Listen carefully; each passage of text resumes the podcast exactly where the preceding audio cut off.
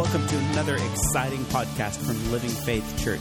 It's our hope and prayer that today's message will bring you closer and deeper to the heart of our Lord Jesus Christ. Now, here is our lead pastor, Pastor Dean Hackett.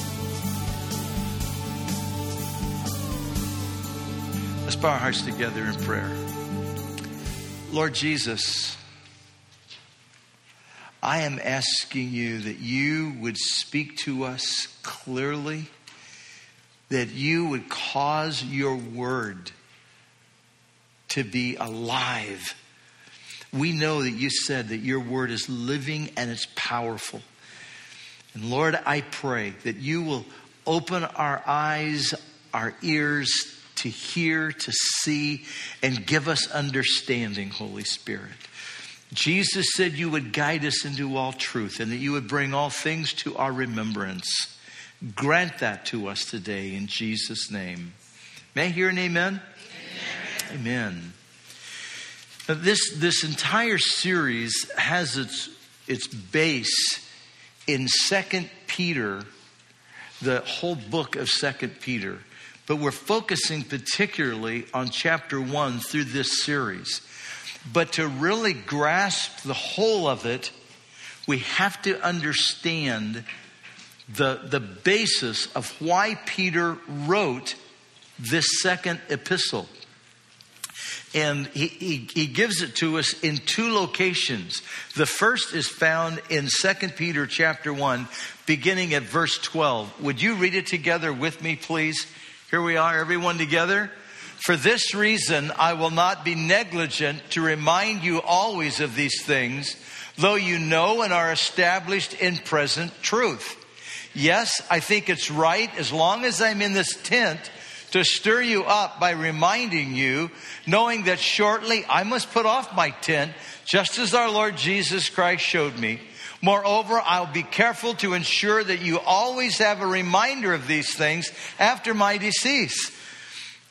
I, am wanting you to remember these important points, Peter's saying. And I'm, I'm so, it's so important to me that you do that I'm going to leave you something that will be a reminder to you even after I die. Well, that was second epistle of Peter. Actually, you got to take the two epistles together because they're companion volumes. But especially this second epistle is where we're focusing. And there were three things in this second epistle that he was talking to them about. The first was to live the incomparable, what I like to call the incomparable life. That's our whole series is living the incomparable life. That is going to be so fun and so life changing. But the second was he was wanting them to know, look, I want you to trust the infallible word of God. Understand that the things I'm saying to you are based upon this inerrant, infallible truth. And then the third was live prepared because Jesus is coming again. And that takes us to the second place where he is emphasizing the point of writing this epistle. And that's First peter chapter 3 verses 1 2 and 3 let's look at it together. Let's read it together. Would you join me? This now beloved the second epistle I'm writing, I'm, I'm sorry, I couldn't, I couldn't hear you. Could, I get really insecure. So would you join me? Okay, everyone together. Here we go. This is now, beloved, the second epistle I'm writing to you, in which I'm stirring up your sincere minds by way of reminder that you should remember the words that were spoken previously by the holy prophets and the commandment of our Lord and Savior spoken through us, the apostles. Know this first, that there shall come scoffers in the last days who walk after their own lusts and say, Where's the promise of his coming? For since the fathers fell asleep, all things have continued as they were since the beginning of creation. He is really, really concerned about two things.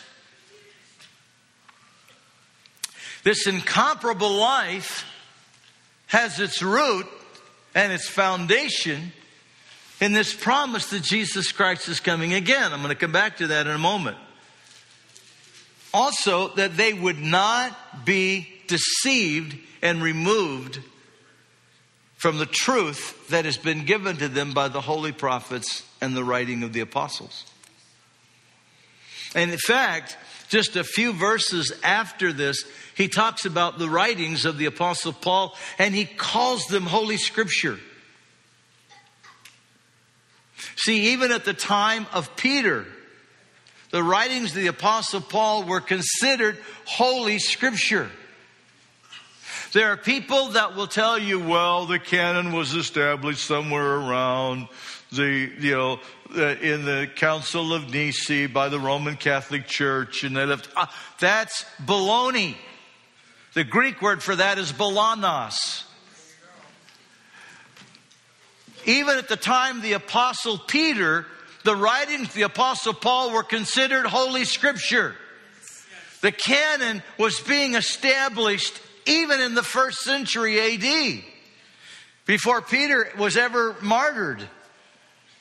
So understand, God wants us to grasp this. But we, we have run into a really serious problem today. We don't love truth anymore. We don't love truth. And we were warned of that in Paul's second epistle to the church at Thessalonica. Go with me, would you, to the book of Second Thessalonians, chapter 2. Let me read it for you. Second Thessalonians chapter 2. We're going to begin reading at verse 9. Now, this entire second chapter is about the second coming of the Lord Jesus Christ and the coming of what many people like to call the Antichrist. Scripture never really calls him the Antichrist. He's called the little horn, he's called the beast. He's called the son of perdition here in Second Thessalonians chapter 2 but because the, the common the, the, common parlance is the Antichrist, we'll, we'll call him the, the Antichrist. And, and, and that's kind of the, the, um, uh, the, how he's, he's well known. But let's, let's look at this passage of scripture and, um, uh, begin, beginning at verse 9. And I'm sorry, I've been talking and, and haven't got there yet. So would, would, you, would you be patient with me, please?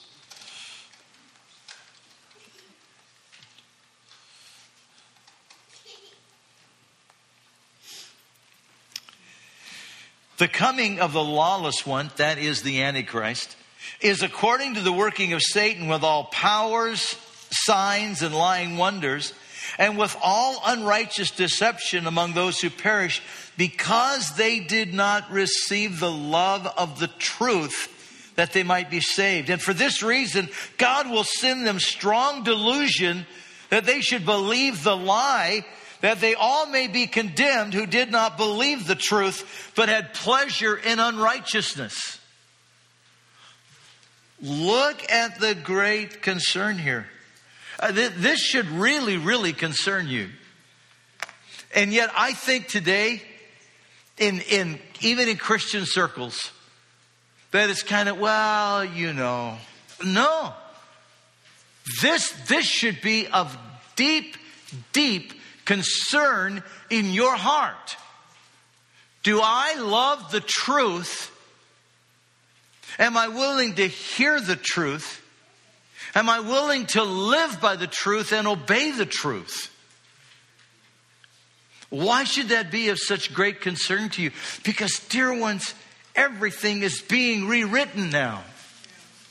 There's historical rewrite, there is cultural rewrite, there is the rewrite of what is right, what is wrong. Has anyone besides me noticed that more and more and more what at one time was right and holy is now being called evil, and what once was called evil is now being called good? Is anyone besides me noticing that? Shouldn't that cause us great concern? I, I'm not sure it does. I'm not even sure inside the church it's causing great concern. And, and the Apostle Paul said there's going to come a time that the influence of the spirit of lawlessness, the spirit of the son of perdition is going to grow and grow and grow because they're no longer going to welcome the love of the truth. They're actually going to want to hear and love deception.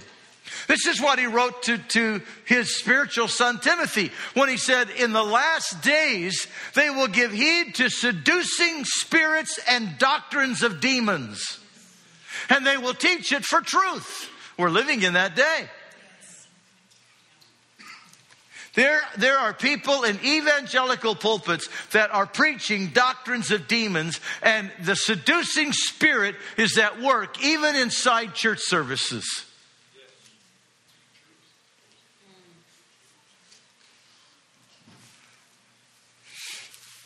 If you don't like hearing that, I, I, I'm sad that I'm even having to say it. But if I don't say it, I am leaving you at risk and I'm lying to you. And I refuse to be that kind of a shepherd to you. I insist on telling you truth so that you can be, be warned and protected in this day, in this generation. You must fall in love with truth. I mean, just, just this week, it was so portrayed just this week. A new book was released on Friday about our president. And, uh, and of course, there was a, a lot of hoopla. And, and then it comes out that the publisher admits there's a whole lot of lies in the book. How do they get away with that? Well, the reason is because they know people, they don't care if it's the truth or not. They just want to, they just want to read it. And then go, oh, that's so juicy. Does anyone remember back several years ago when, uh, when President Bush Jr. was in office, and, uh, and it, it, came out over the press, uh, some stuff about him, and then it was proven that Brokaw and others had lied. And this was how they responded. Well, it's the seriousness of the charges. But it was a lie. Well, yeah, but it's the seriousness of the charges. It doesn't have to be based on truth. It's just the seriousness of the charges. And that's the whole basis. It doesn't matter if it's truth, it's the seriousness of the charges. We're seeing that continually. We're seeing, and, and so history is being rewritten, culture is being rewritten, and, and one of the greatest dangers that you are facing right now is the absolute total lie of the kingdom of darkness and Satan that is being portrayed over and over and over that is setting us up for the last days. In, our, in, in high school, the, the textbooks have been rewritten. It, it's being, it, the press is continually rewriting it, and it is leaving us believing a lie. And in the believing of that lie, we have opened the floodgates to the powers of darkness to completely conquer. Let me show you what I mean by that. Okay, when, when, when I say to you that, that the whole foundation of the incomparable life is based upon this promise that Jesus Christ is coming again. The reason is because it's based in a covenant. Jesus talked about that. In fact, we looked at that in detail last week in John chapter 14, the passage of scripture that Pastor Darcy read to us this morning when Jesus said, You believe in God, believe also in me. In my Father's house are many mansions. If it were not so, I told you, I go to prepare a place for you. If I go and prepare a place for you, I will come again and receive you into myself, that where I am, there you may be also. In the, in the Hebrew culture, they understood exactly what Jesus was saying. He was describing to them the manner in which a Hebrew wedding took place. And Jesus was saying, everything I say to you now that we have recorded in John chapter 14, John chapter 15, John chapter 16, all of that, in, if you have a red letter Bible, all that's going to be in red because it's the words of Jesus. And Jesus was saying, everything I'm about to say to you is based and rooted in the fact that I have made a covenant with you, therefore we are married. It's a marriage covenant. It's unbreakable.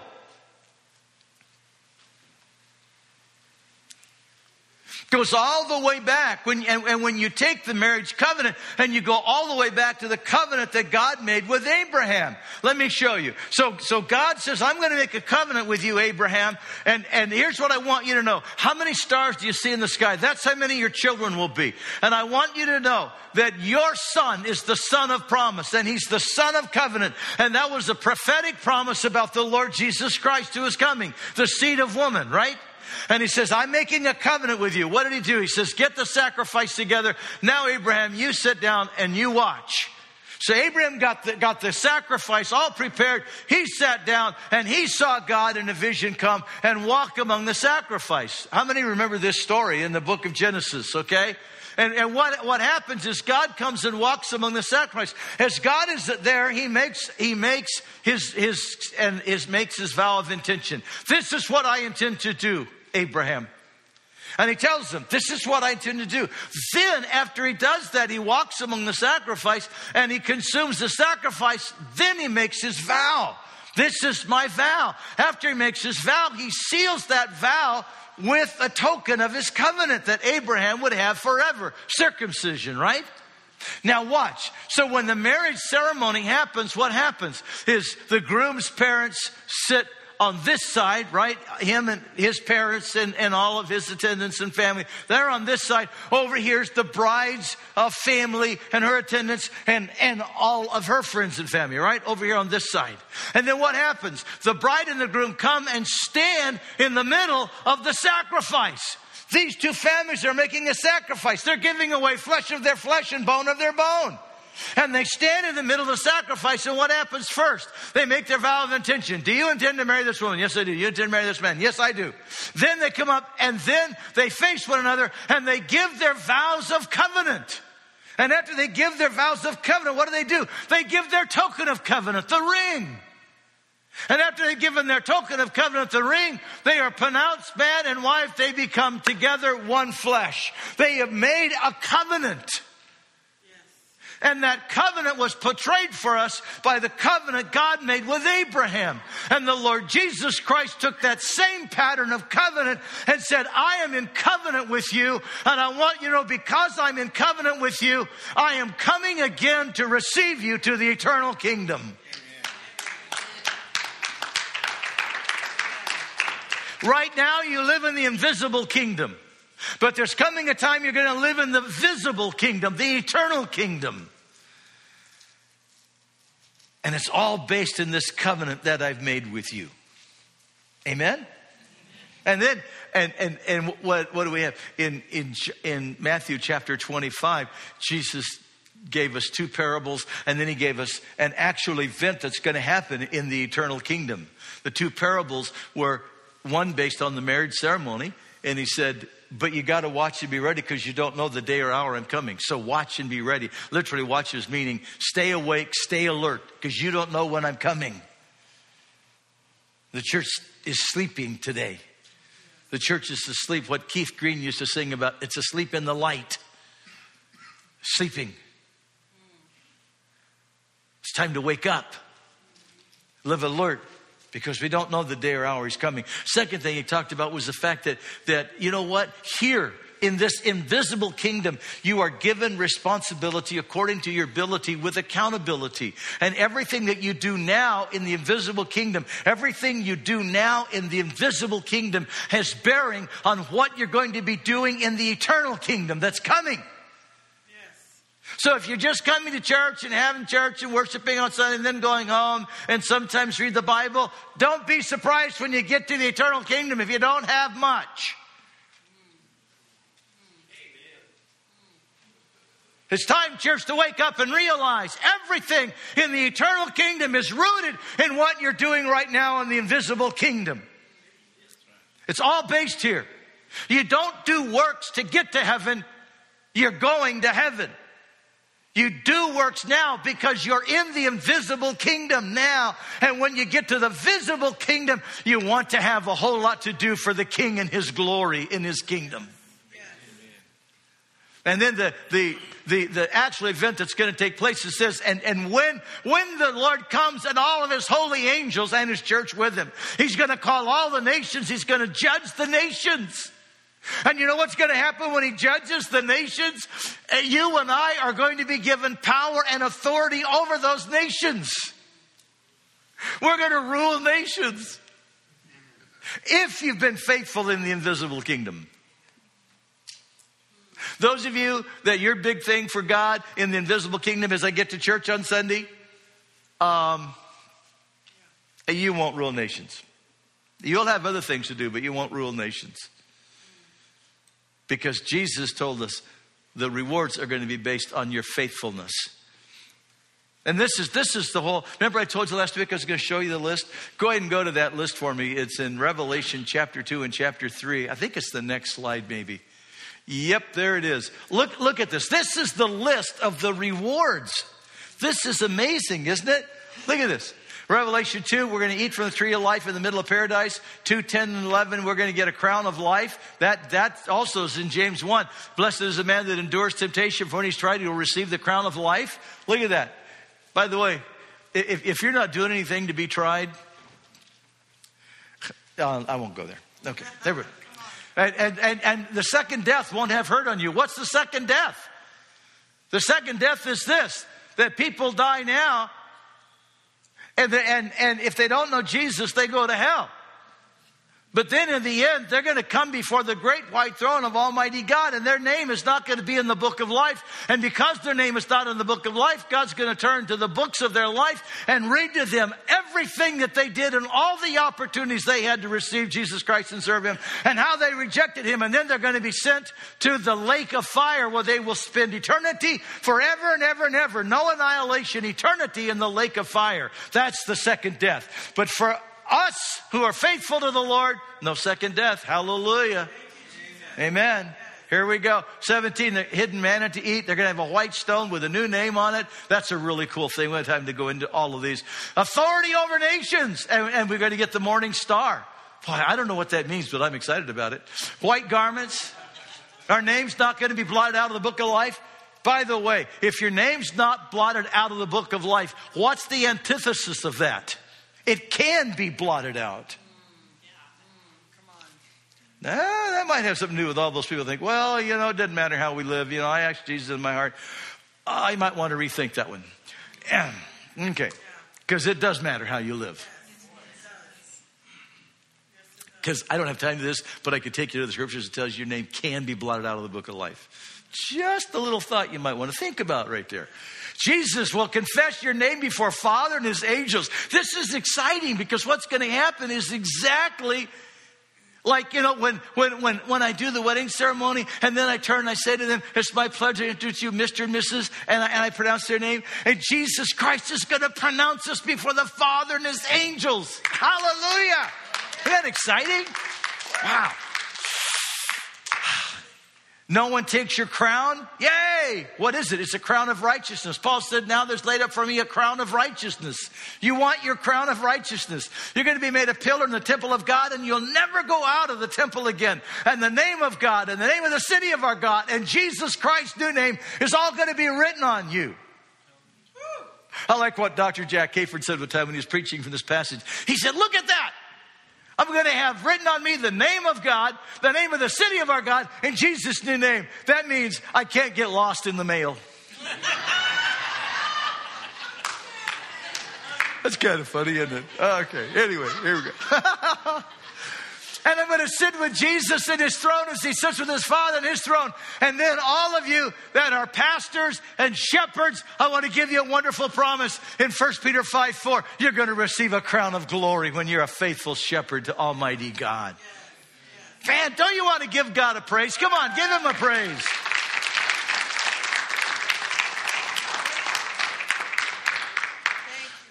You don't want to miss this in 1 Corinthians chapter 3 and in 2 Corinthians chapter 5, Paul talks about that we're going to kneel before the bema of Christ, the judgment seat of Christ, not to determine whether we're going to go to heaven. That's determined because we've been born again, but to be judged for the rewards that we're going to receive. And I'm kind of weird. I want all of them.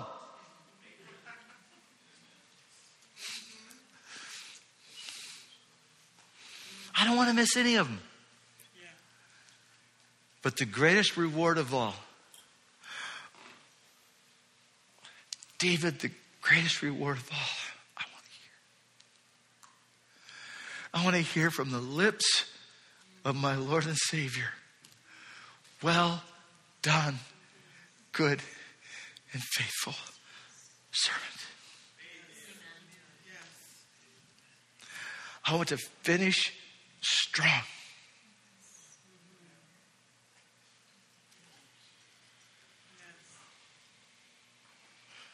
And you do too. You don't know the day or hour. Today could be your last day. And after that, everything that you've done is measured up. No more adding to it. You don't know the day or hour. So I'm saying to you this morning if you don't have very much laid up, you might want to deal with that in your heart. And ask yourself, why am I so passive about working in the kingdom of God? Why am I so passive about sharing my faith? Why am I so passive about working in, in the church that I go to and I'm fed at? Why am I so passive about doing something for the kingdom of Almighty God? Why am I passive about that? Lord, deal with my heart. It's time to stop being passive about that. I need to go to work in the kingdom. And every one of us, every single day, have opportunities to do something for the kingdom. Every day we have opportunity to do something for the kingdom. Every one of us right now this morning, we know somebody that could use a thank you note or a note of encouragement. Well, send them a text, send them an email. Write something and pop it in the mail tomorrow. Do something. Every one of us knows someone that, that they, they need the gospel. They need someone that will love them enough to tell them the gospel of Jesus Christ.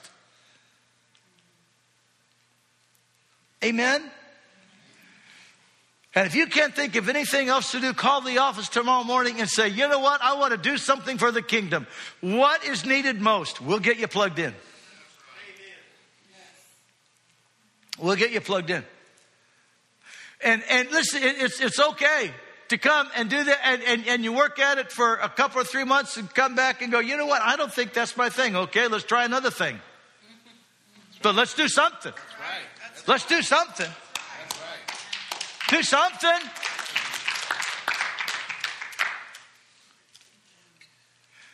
If we don't need you anywhere else, Vitender needs you on the Connect team. And it's not a big deal. All you got to do is hand out things and smile at people and love on them and open the door for them. No big deal right there. Right? Come on. Everybody, all of us can do that. Smile, open the door, hand them up and say, boy, it's good to see you today. Right? I mean, that's, we can all do that.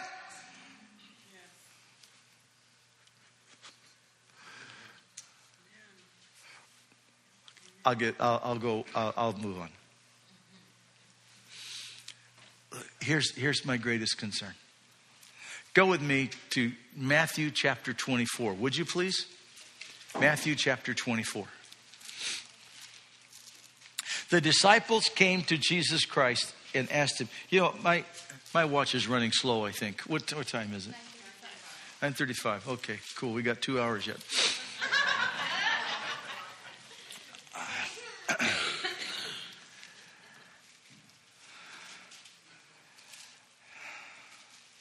The disciples came to Jesus and asked him, When will these things be? And what are the signs of thy coming and the end of the age?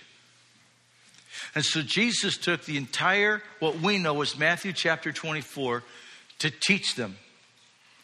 And, and he, he pressed them into, into four sets of signs. I'm most concerned about the first three. In verses four to eight, he talks about these signs and he says, These are the beginnings. The end is not yet. And that's where people focus. And that's where I think we so often get people saying, well, you know, everything's the same. Nothing's changed. It's all the same. Well, the reason because these things have been going on for forever. But yeah, I know they have been. Yeah. That's why Jesus said these are the beginning. But here's what most people miss. When he says these are the beginning of sorrows, in the Greek, it literally says these are the labor pains of sorrows.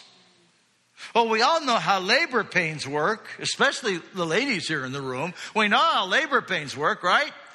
They start and they get closer together and more intense and closer together and more intense and closer together and more intense and closer together and more intense until finally they are one on top of another and you go into full labor, right? And the baby is born. And that's what Jesus is saying. Because what you're going to see is as we get nearer the end, these things are going to be happening more often, more intense. And man, is that ever true? And if we looked at it honestly, we would know that. I actually did a study one time of, of uh, natural disasters and earthquakes and tornadoes and hurricanes. And, and I went back as far when, when they began to, to begin keeping record of them until in the second millennium. And it's amazing how it's changed and how many more. I mean, I mean, exponentially more now and of greater intensity. The, the really big ones, the over five, the six, seven, and eight category earthquakes are happening so much more often. It's amazing. But that's just the beginning. That's, that's, okay, okay. So now we know we're, okay. It started. But then the next category, 9 to 14, verses 9 to 14, he, he says, he says this. He said, He that endures to the end will be saved. And he says, then the end will come. Well, what's that all about? There's to, there's, there, there's, there's going to be false teachers. There's going to be persecution. Now, here's the interesting thing. When we talk about false teachers, I think people start start looking for false religions, you know, like Sun Myung, Moon or or something like that. No, no, no, no, no, no, no. When, when, when you look at it in its context, the false teachers are inside the church. There's going to come false teachers inside the church. How do we know that? Because he says they're, they're, they're going to lead people astray. If you're out there believing a false religion, you can't be led astray. You have, to, you have to have already been in the truth to be able to be led astray. Are you tracking with me? And folks, I, I am absolutely shocked at how many people today inside the church of Jesus Christ are wanting to say that, that, that Mormons and Muslims well, you know, we all worship the same God. Are you kidding me? No, we don't. Not even close.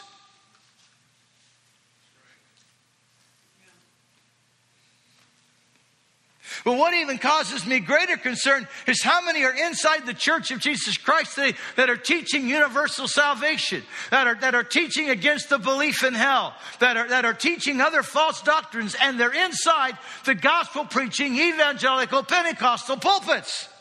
And we're in trouble if we don't love the truth. We've got to love the truth. And then he says this he says, and the love of many, because iniquity will abound, because lawlessness will abound.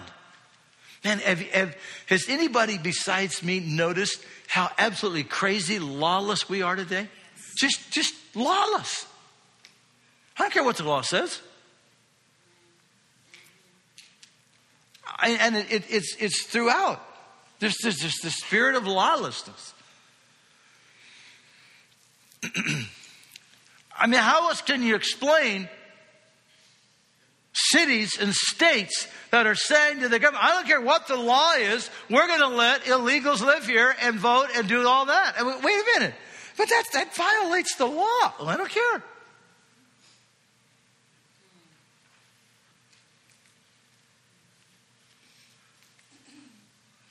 How else can you explain Washington, D.C., knowing, knowingly doing things that violate the Constitution. Well, I don't care. I don't care. Lawlessness, spirit of lawlessness. I see it inside the church. I, I know what the Bible says, but I'm going to do this anyway. But the Bible says, I don't care. Pastor Dave and I sat with one one time, and, and, and we, we said, Well, but do you understand that what you're talking about violates Scripture? Remember this conversation? He said, Yeah. And so we went over it with him. We, we went to the Scriptures, went over it with him. And he says, I know what it says. So I'm going to do this anyway. Okay. What do you say to that? All you can say is, okay, that's not going to work for you, but okay. Folks, listen, you can't, the, the spirit of lawlessness, and this is what he's talking about here, the spirit of lawlessness is going to absolutely abound. But along with that, there's going to come this crazy persecution. It's going to be insane level of persecution against Christians. Christians will be hated at a level that is just borders on insanity. And we're seeing that around the world.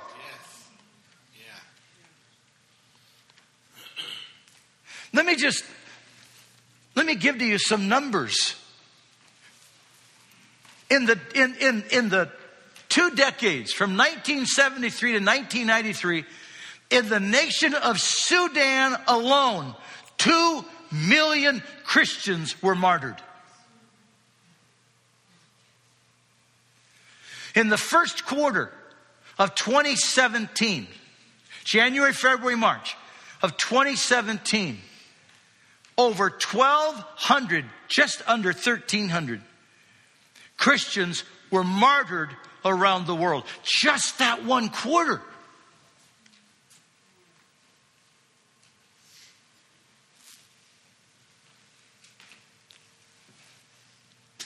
I, I think we, we the, the news and, and, and the, the videos that we see of people being beheaded, we, we're, we're, we're becoming calloused. And, and we're, we're failing to recognize the majority of those that you see on your television who are literally losing their head, those are Christians. Inside our own nation, one presidential candidate declared it's time the church needs to change.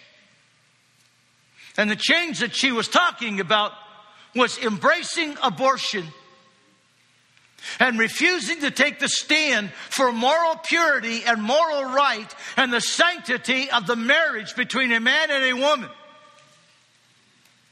And if not, the church would have to suffer the consequences. And we are seeing that across our nation. Across our nation is this growing hatred against Christians because we insist on standing for moral right and moral purity and the fact that there is an absolute right and an absolute wrong. And we refuse to accept moral relativity. And we will not stand for the rewriting of right and wrong. And we will not call wrong right, and we will not call right wrong. We will stand for truth. We love the truth. And when we stand for truth, we're going to be hated. And persecution is on the rise against the church in America.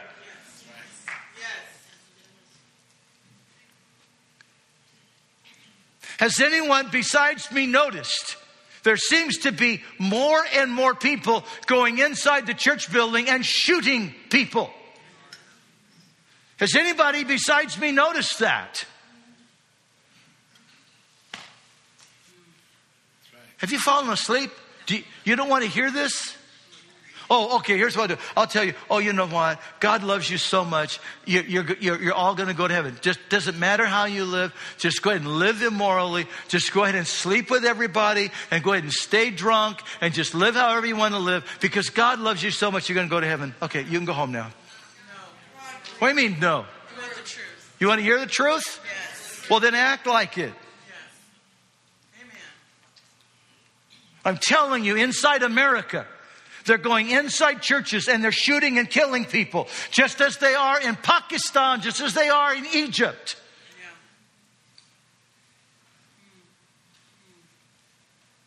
This is new. And here's what Jesus said Jesus said, While this is going on, the gospel is going to go to all the world and will be preached in all nations. Hold on to your hat. In 2011, the Billy Graham Evangelistic Association released the newest figures. They said within 10, at the very most 15 years, every people group in the world will have heard the gospel and will have at least a portion of the Holy Scriptures in their language. I want to remind you, dear ones, that was merely seven years ago because it was in March of 2011. Seven years ago. Look how close we are. Folks, this has never been in history. Those of you say, well, nothing's changed. Oh, yeah, it has. I'm just telling you things that have changed. Yes. Right. Yes. Yes.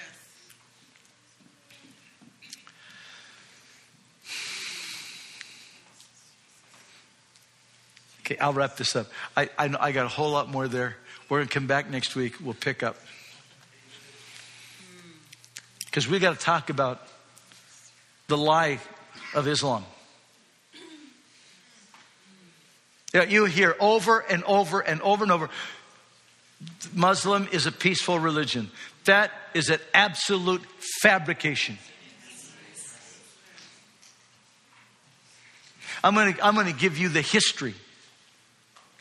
You're going to see it's a total fabrication. In fact, you're going to see that it is Satan's kingdom. And scripture makes it very, very clear.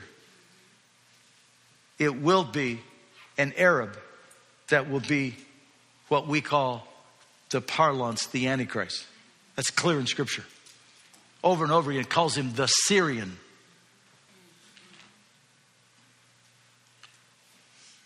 It's interesting.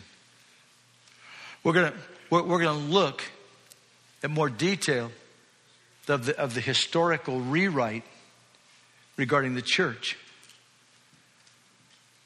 And, and the reason this is important to you is because, dear ones, you will never live the incomparable life if you don't love truth.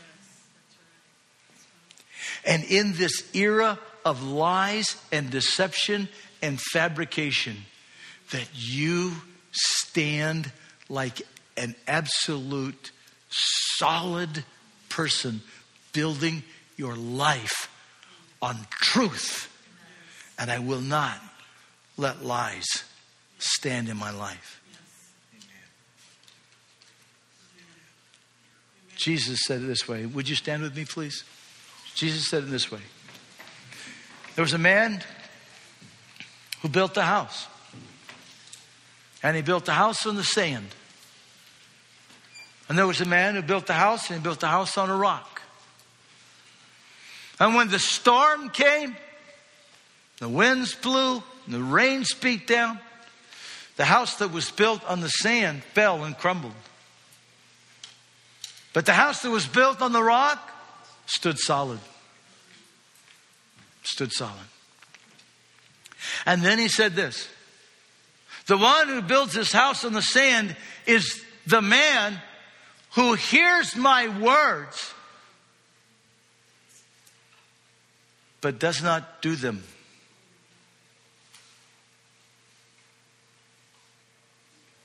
But the man who built this house on the rock is the man who hears my words and does them.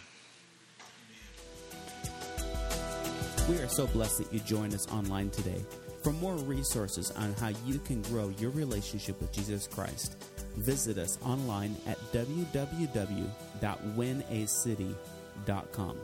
If you would like to speak with someone about your relationship with Jesus Christ or would like prayer, you can contact us at 541 567 4486 or email us at info at winacity.com.